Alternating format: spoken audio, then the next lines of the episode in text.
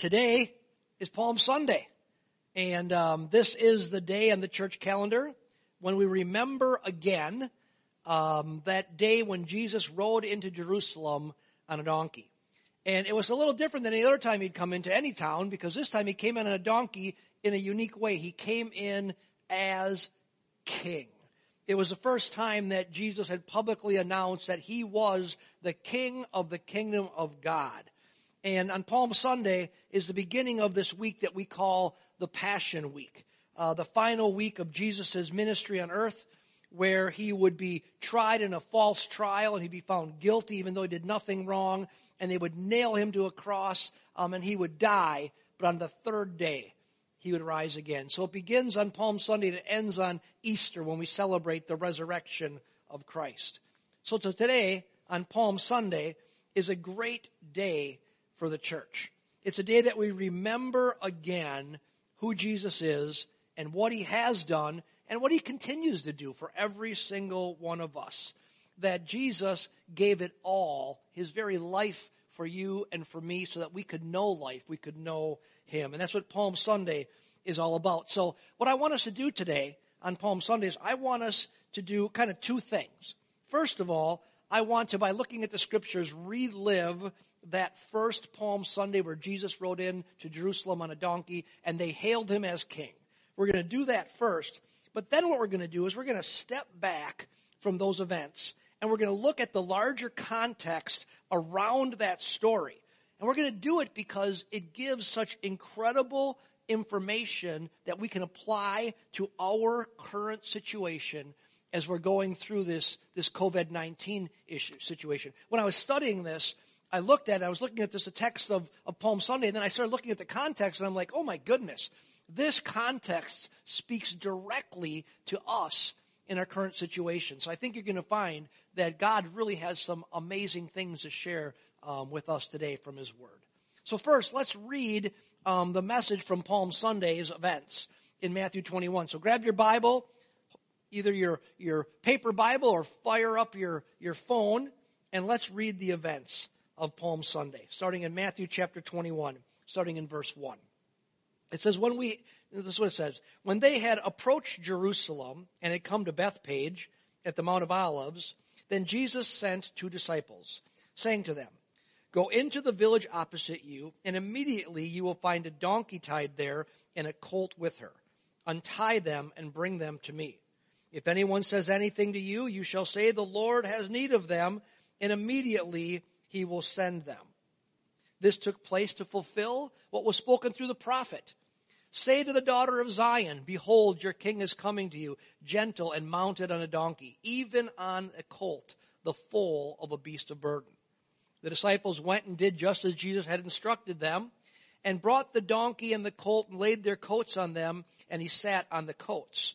And most of the crowd spread their coats in the road, and others were cutting branches from the trees and spreading them in the road and the crowds going ahead of him and those who followed were shouting, Hosanna to the son of David. Blessed is he who comes in the name of the Lord. Hosanna in the highest.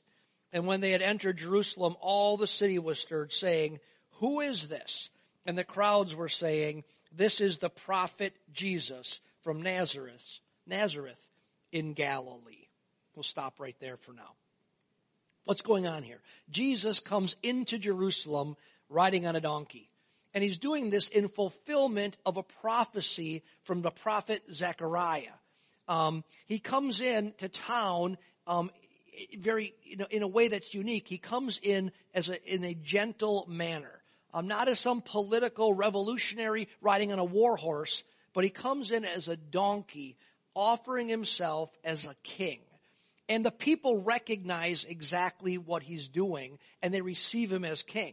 And that's why we see the events of that day. They put palm branches and coats on the road um, as he came in, and they gave him a red carpet entrance as he came into Jerusalem. And the crowd was shouting, "Blessed is he who comes in the name of the Lord! Hosanna! Come now, rescue us! Blessed is he who comes in the name of the Lord!" They were shouting to him, "You are the King, and we receive you." And they welcome him as King. So on that day, we think of Palm Sunday, we think of, of those events that Jesus um, coming in and being hailed as king. We know that's only going to be short lived. In a couple days, they're going to shout, crucify the same crowd. But on this day, they receive him as, as their king. Uh, that's what the, the crowd did. And so a lot of times on Palm Sunday, we kind of stop right there and we, we think about those events and there's so much in those events that we could, that we can delve into and, and think about. But today I want to do something different because it's so, um, applicable to our current situation. What I want to do with that story now is I want to back up from this story of Jesus coming in as king and put this story in context with the events that are immediately surrounding just before and even the very tail end of the events we're going to see that we're stop short of reading right now. And we're going to see that these events have so much to say about how we can walk through our current situations um, by looking to the example that Jesus gives in these days. And so, first, I want us to think about the time period that was going on right now in the life of Jesus. That he knew what was happening to him in these moments, and that he knew what was going to happen to him in these moments. That he knew that he was going to be tried, he was going to be convicted, and he was going to be crucified. So grab your Bible and look at just a few verses earlier from the triumphal entry. Look at chapter 20, verses 17 to 19. It says, And Jesus was about to go up to Jerusalem. He took the twelve disciples aside by themselves, and on the way he said to them, Behold, we are going up to Jerusalem, and the Son of Man will be delivered to the chief priests and the scribes, and they will condemn him to death, and will be hand him, hand him over to the Gentiles to mock and to scourge and to crucify him, and on the third day he will be raised up. What we see from this is that Jesus knew exactly what was going to happen. And I want you to think about something honestly. Take a step back. Stop thinking of this just as a story, because this isn't just a story. These are the events that really happened in the life of Jesus and in the life of the whole crowd on that day. And I want you to ask yourself this question. How do you think Jesus was feeling at that moment? How do you think? So that he's going to be riding into town, but now, just, just before, he tells, he takes his disciples aside and he tells them that, listen, I'm going to Jerusalem, and when I get there, they're going to crucify. They're going to try me, find me guilty, and crucify me. You know, how do you think Jesus was feeling at that moment? Well, Jesus was a man. Jesus would have been stressed out. He would have been, he would have been feeling um, uncertain because he knew the big picture, but he didn't know exactly how would, what, what, what he'd endure. Um, he probably was feeling panicked inside because he was, although fully God, he was fully man. And remember that just a few days later, um, as he progresses towards the cross, he is going to enter the Garden of Gethsemane. And in that time of, of just before the events of the crucifixion, he prays this prayer. He says, Father, if it is possible, let this cup pass from me. Yet not as I will, but as you will. You know, Jesus was fully human. And he would have felt afraid, and he would have felt uncertain and stressed. He's asking the Father, is there any other way? I don't want to go through this. Matter of fact, in the garden, the stress was so severe that it says he sweat drops of blood while he was praying, which is all tied to incredible agony and stress. You say, well, Pastor Mark, what's the point of saying that Jesus was stressed out?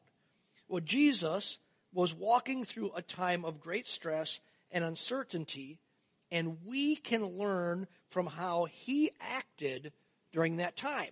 That we can see how he acted, and we can say, how should that reflect on how we act during a time of stress?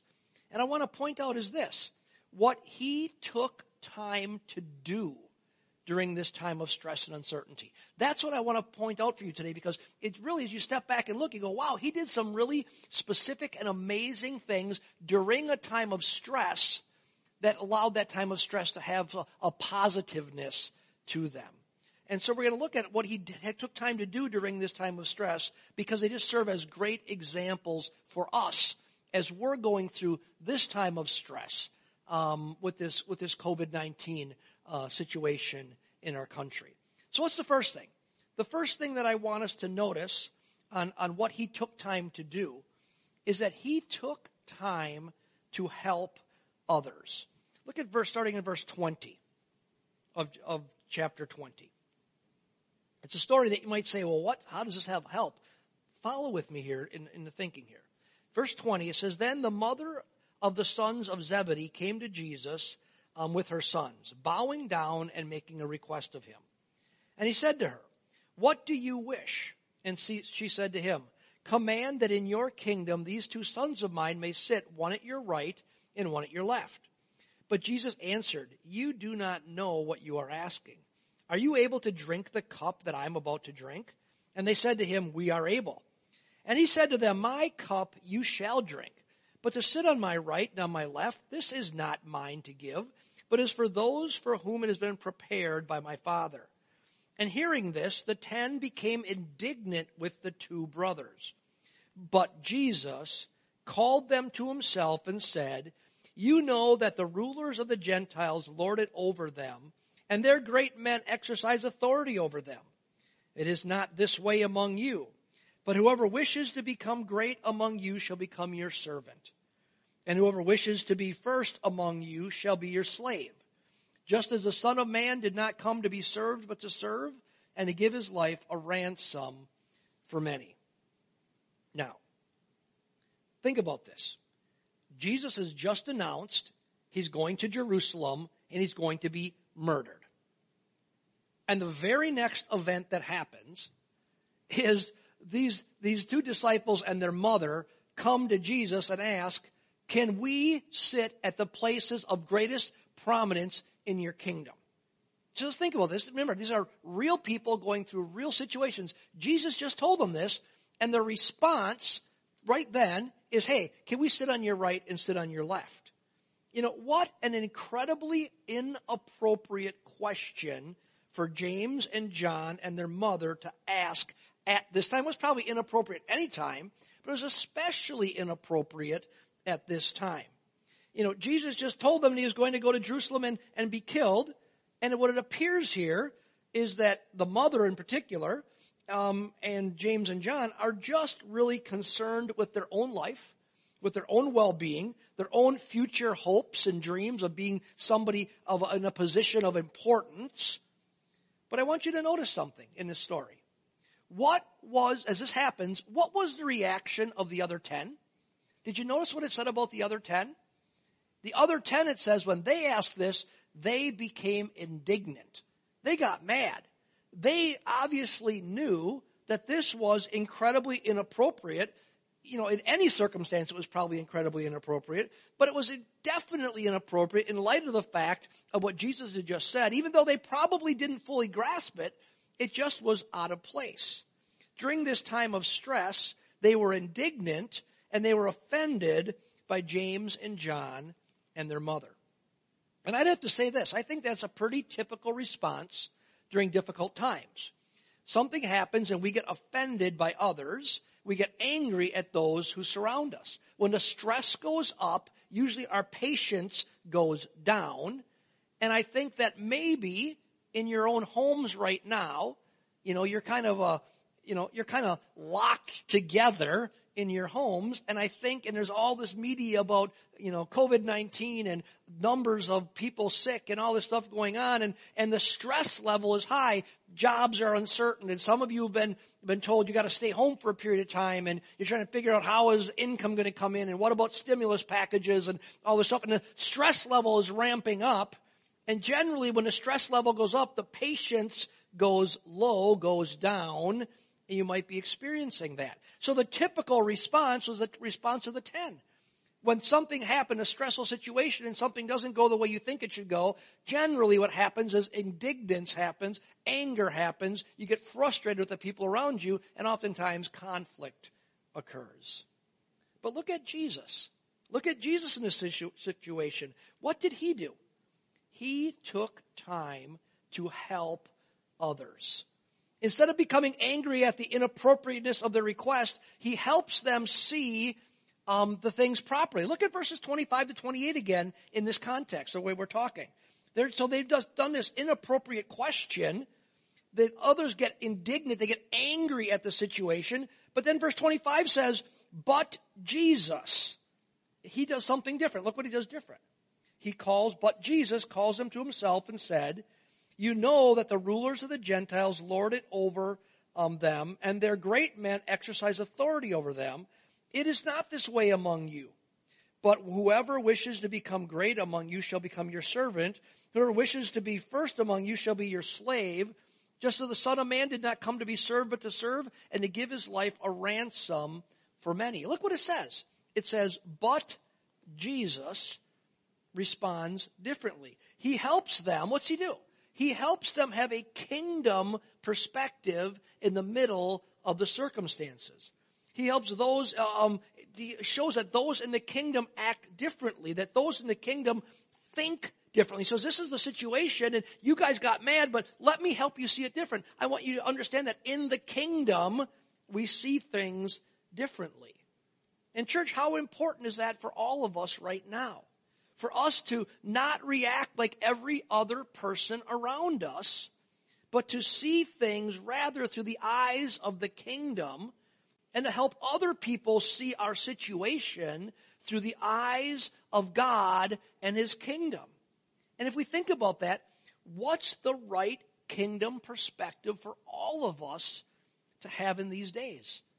It's to know this, that I am one in whom Christ dwells and delights and I live in the stable and unshakable kingdom of God. That you are one, if you're a child of God, you are one in whom Christ dwells and delights, and you live in the stable and unshakable kingdom of God. That's what Jesus was doing. He's saying, we're in a stressful situation. These people are reacting according to the situation. Normal, stress is high, patience is low. But Jesus says, but Jesus is different. And he takes the time to, to help them to see things differently. And we know, church, none of us knows how this virus situation is going to work out. But as a child of God who lives in His kingdom, under His provision and His protection, if we live, that we live in the stable kingdom of God. And when we know that we live in the stable kingdom of God, then we can be at peace with God in the midst of whatever is going on. And we can be like Jesus and we can remind the people around us of the truth of the kingdom in the midst of a stressful time. Jesus de-escalated the situation. They were escalating it through being angry with each other. Jesus de-escalates it and talks about life from a kingdom perspective. And that's something that every single one of us can do during this time. Something we learn about Jesus in this stressful situation surrounding the events of Palm Sunday. So that's the first thing that we can learn from Jesus from the, from the context around Palm Sunday. What's the next thing we can learn? The next thing is this. Jesus took time to do another thing. Jesus took time not only to help, but Jesus took time to heal others. Look at verses 29 to 34. It says, as they were leaving Jericho, allow, so this is just following on the heels now of, of this last thing of the, of the inappropriate question. And as they were leaving Jericho, a large crowd followed him. And two blind men sitting by the road, hearing that Jesus was passing by, cried out, Lord, have mercy on us, son of David. And the crowd sternly told them to be quiet, but they cried out all the more, Lord, son of David, have mercy on us. And Jesus stopped and called them and said, What do you want me to do for you?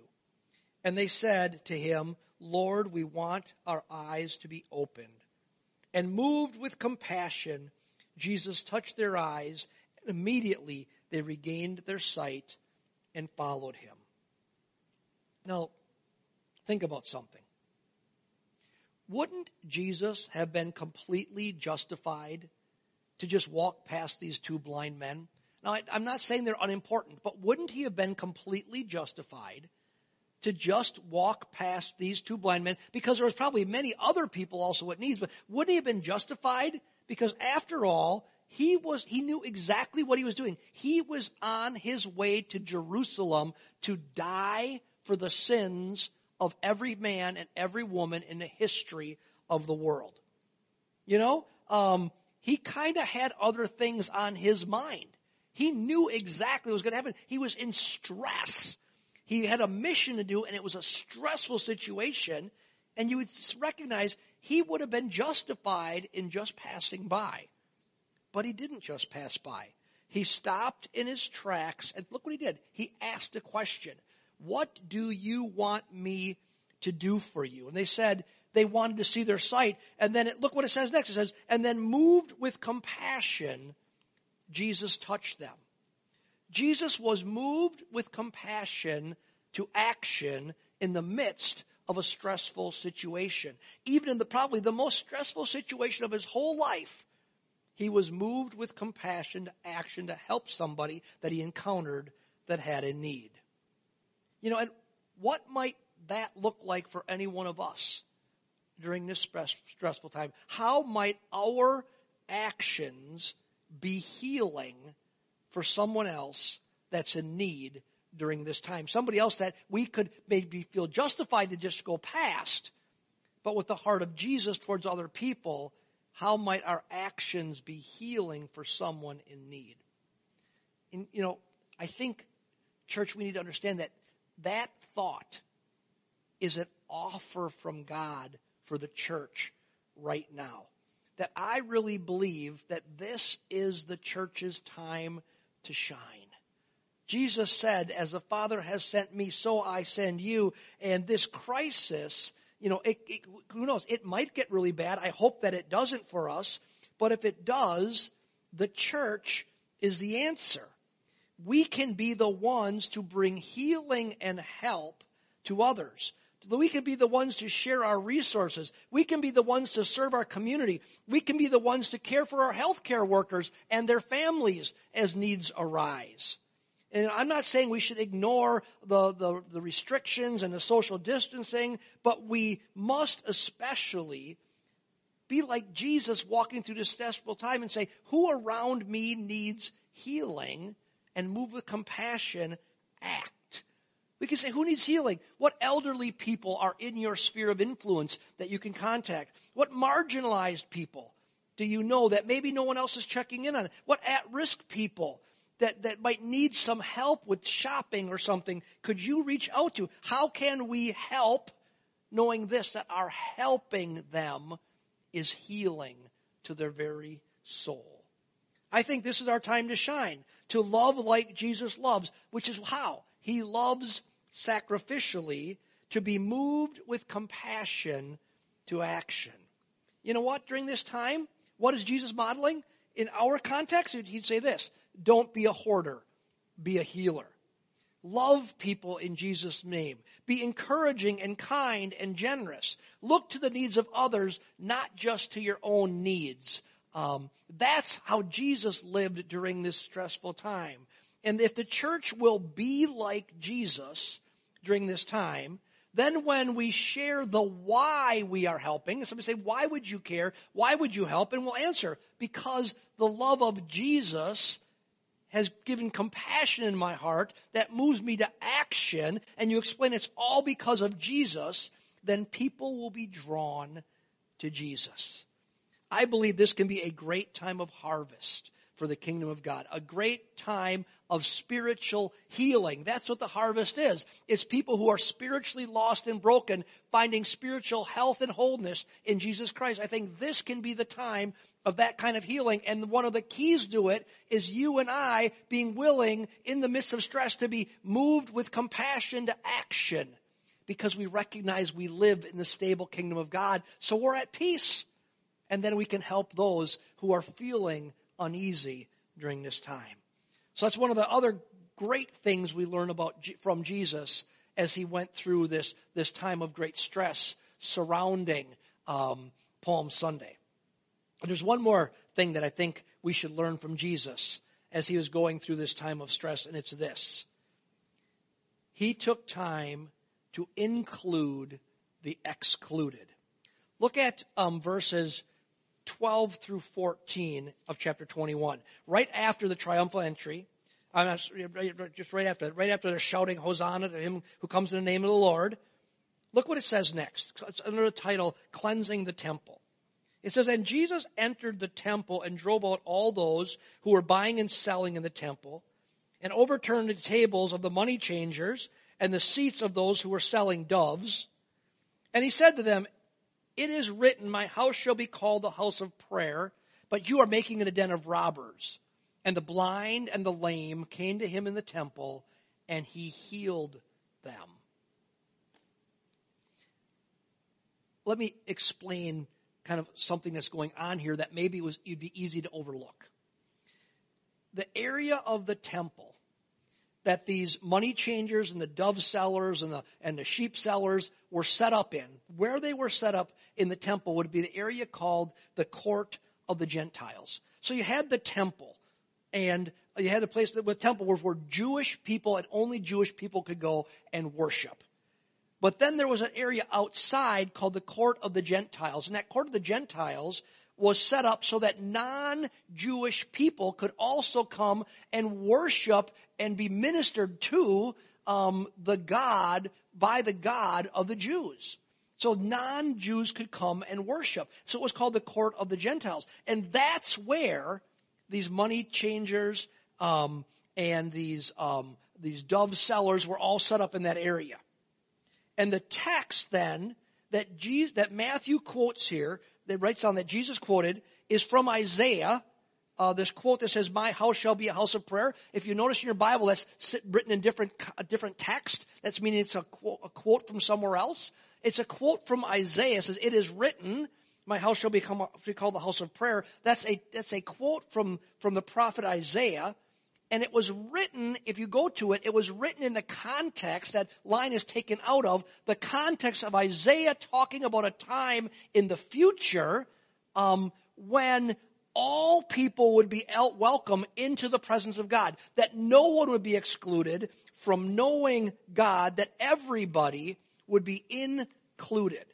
So the significance of Jesus driving out the money changers and those selling doves and sheep from the court of the Gentiles was that he, when he drove those people out of the court of the Gentiles, he wasn't just saying this activity shouldn't go on in my temple. He was saying, I'm making room for all the people who have been excluded from worshiping God by the religious structure that had been set up.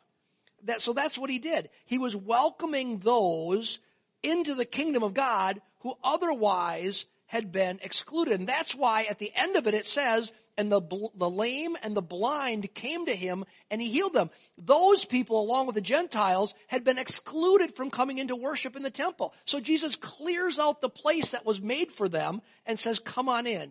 You're all welcome. He included the excluded. In his time of great stress, knowing what he was going to face in a couple of days in his execution, he took time to make room and in, so make room so the excluded could be included. But think of this. Normally, during times of stress, the excluded and the marginalized and the most needy of our society are the first people to be overlooked. But Jesus does exactly the opposite. He makes room for those who are usually excluded by the, from the culture around them. And so you think of this. How might we follow Jesus' example and include the excluded? Well, think of this. Who do you know who maybe lives on the fringes of society? Who do you know that maybe is poor or alone or suffers, suffers from mental illness, those kinds of people that are generally on the fringes, the ones who are excluded or they're just, so that person who has no friends, who are those people that are generally excluded? I think this is the most wonderful time for us, you and me, to reach out to them and to make sure they feel safe and that they know that people care about them. Maybe it's somebody that you need to do a food drop for. You're not supposed to go in their house, but you could buy them groceries and drop it on their doorstep and let them know you're there. It's a person that you make a phone call to. So we include the excluded, the ones that normally are excluded. And that's, I think, maybe uh, the, the first application of this. But I think there's another application that is maybe even um, maybe more difficult and maybe more appropriate right now because we live in a society that we probably don't have a lot of people that fit in that first category. And the second application is this. Who have you excluded from your life because of hurts and unforgiveness? And I would say this. During this time, it's the perfect time to mend those fences, to reach out and offer reconciliation to those who you have excluded from your life. That reconciliation could be a great gift during this time of stress because people's hearts are more open, saying, I, I know that I have a need, that this could be the perfect time for you to be the one who reaches out and starts the process of including those who have been excluded. So you, this could be a time for families to be brought back together, for broken relationships to be healed and mended. As you are the one who says, listen, I live in a stable kingdom of God and I'm going to reach out to you and let you know that, you know what, let's let bygones be bygones and let's let our, let's let our differences be gone. What's much more important is that during this time we recognize that, that there is love between one another. And so this can be a great opportunity for us to include the excluded, whether that be somebody who's marginalized in our society or someone that you've excluded or they've excluded you because of a hurt of the past. That just maybe this could be an opportunity for you to try to mend that broken relationship. So look at what we learn from Jesus in this, in this situation surrounding um, the triumphal entry um, on, on Palm Sunday. When, when the stress was high and some were reacting with indignance, and some were telling um, the, the those who were hurting to be quiet, like they did the two blind men when Jesus came in and they were crying out. The crowd around him, it says, were telling them to be quiet. When people were reacting like that in a stressful situation, what does Jesus do? He took time to help others. He took time to heal others. And he took time to include the excluded. You know, he is our example of how to shine during this time of stress. And I believe this. We will be blessed as we are a blessing.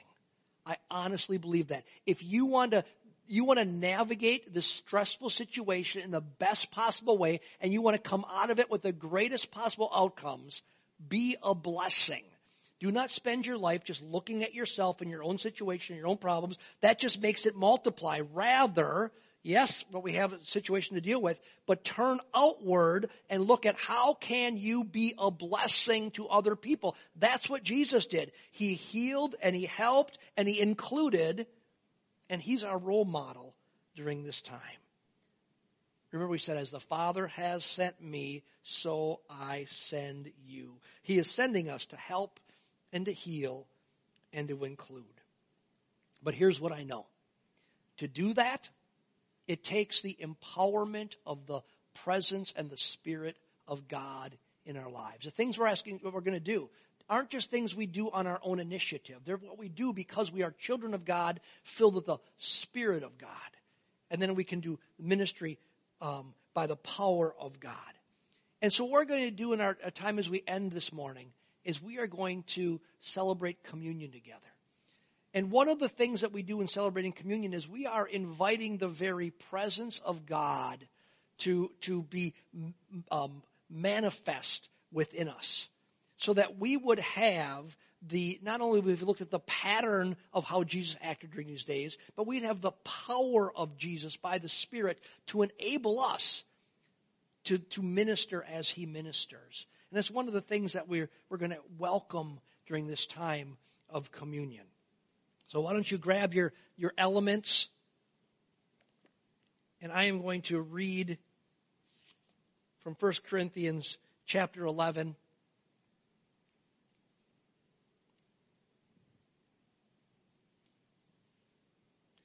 The apostle Paul wrote this, For I received from the Lord that which I also delivered to you. That the Lord Jesus, in the night in which he was betrayed, took bread, and when he had given thanks, he broke it and said, This is my body, which is for you.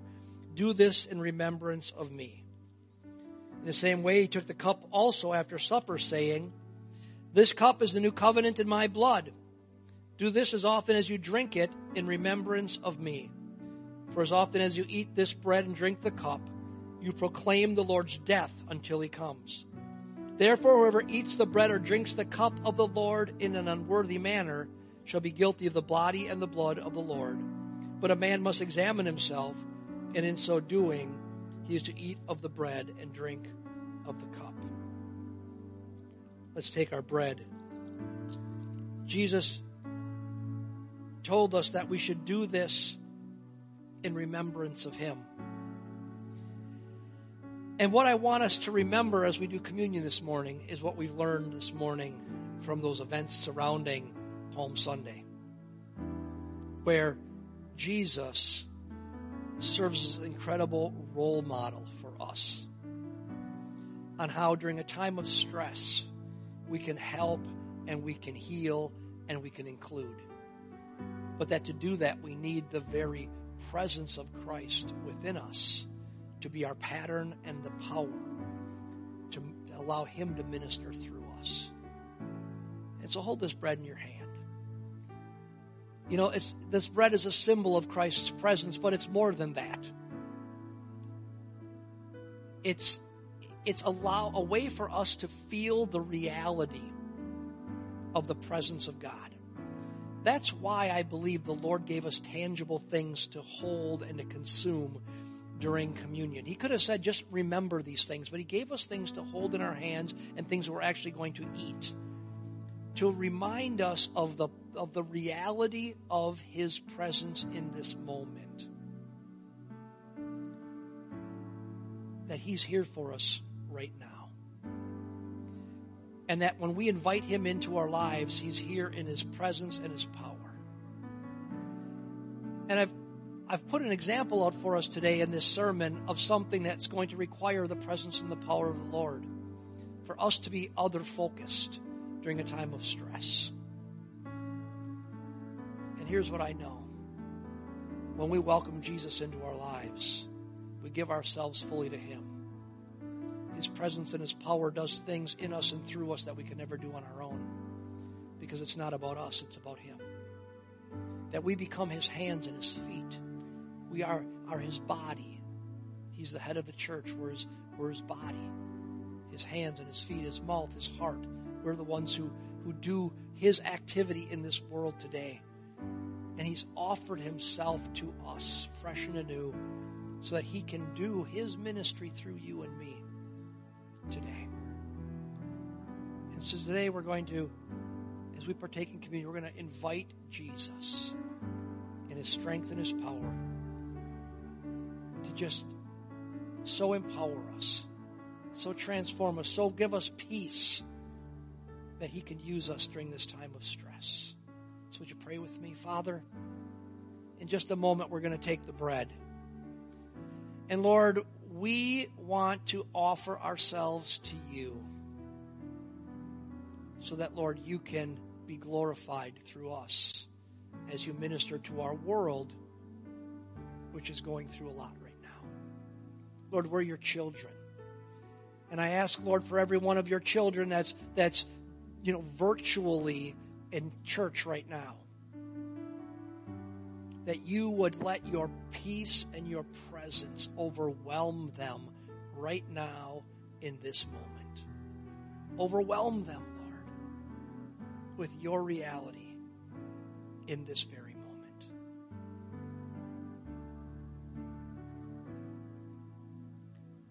And now, Lord,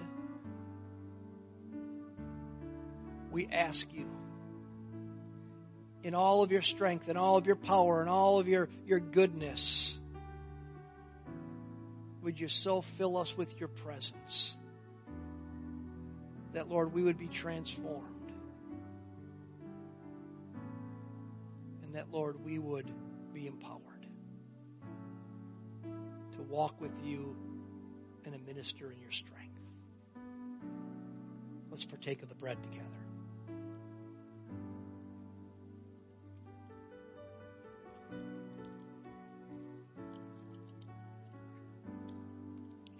Cup. He said, This is the new covenant in my blood. Do this as often as you drink it in remembrance of me. Jesus poured it all out. There's a reason why God chose wine. In our case, it's, it's grape juice for communion. Because when you look at it, you remember what it cost Jesus. It, it makes us think of his blood that was shed. And that's how much he loves you. He shed his very lifeblood for you. He gave his life in your for your for, in your place, in my place, on the cross.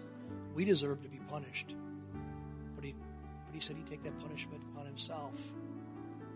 Then he welcomes us to be united with him, to be empowered by him.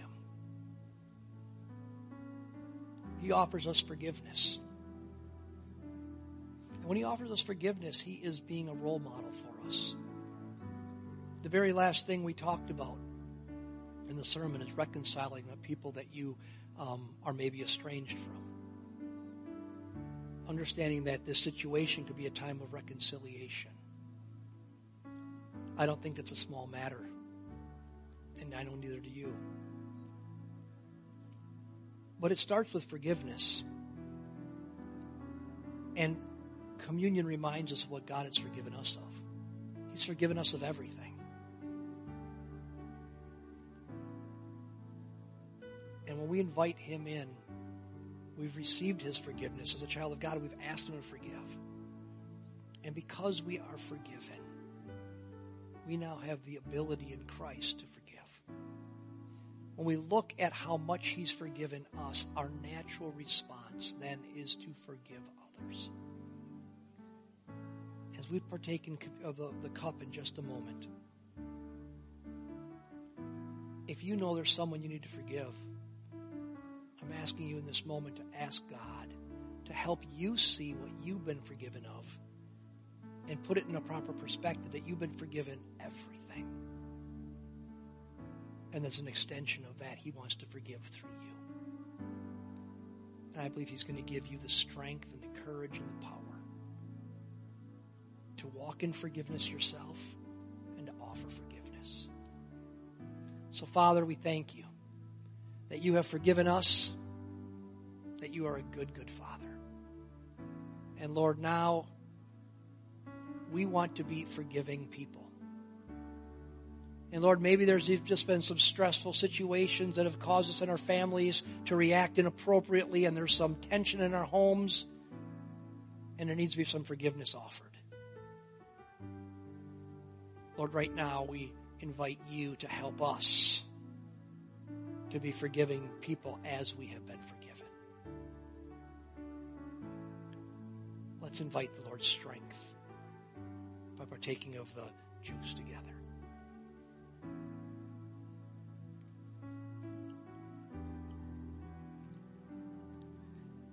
Lord, we thank you for your amazing, incredible grace, your love and your forgiveness. And I pray, God, as we walk through these days, that we would take time every day to just sit with you, to be aware of your presence, so that, Lord, we walk through this in the peace that you offer to every person that knows you. Lord, I pray your blessings upon every single person that's watching this. May they know your grace and your peace and your forgiveness. In Jesus' name, amen. As we say goodbye, remember this. We're here for you. If there's anything you need, let us know at the church. Call us. Um, our phones are back up and working. Praise the Lord. Uh, call us, send us an email or a text, and we'll help any way that we possibly can. Um, God is going to do amazing things in your life and in our community through the situation. I look forward to the day we meet again. God bless you, friends. Have a wonderful day. Hug your family members today.